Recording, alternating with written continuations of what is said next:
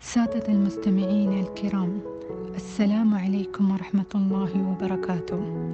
أحييكم في هذه الحلقة الإذاعية لنبرز معاني جديدة لمفهوم التنوع والتعدد ضمن مؤسسات تعليمية في واحدة من أهم تلك المؤسسات عن كلية الخوارزم الدولية.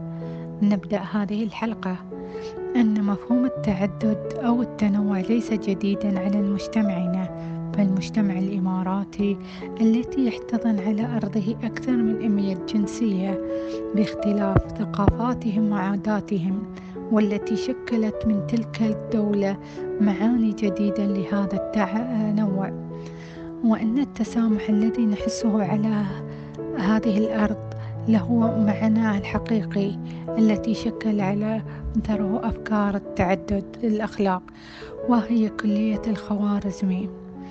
الدولية بما تحويه من جنسيات مختلفة وثقافات متعددة ليس فقط على مستوى الطلاب وإنما على مستوى الهيئات التعليمية والإدارية.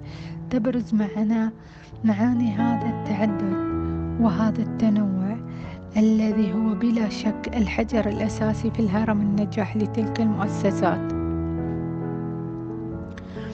منذ نشأتها تعمل كلية الخوارزم الدولية. على تفعيل معنى التسامح ومعنى التنوع والتآلف بين مجتمعها الداخلي والخارجي. عن تلك المعاني التحدد والتنوع الأخلاق. وفي نهاية هذه الحلقة أشكر لكم حسن الاستماع ونلقاكم في الحلقة التالية. دمتم في أمان الله.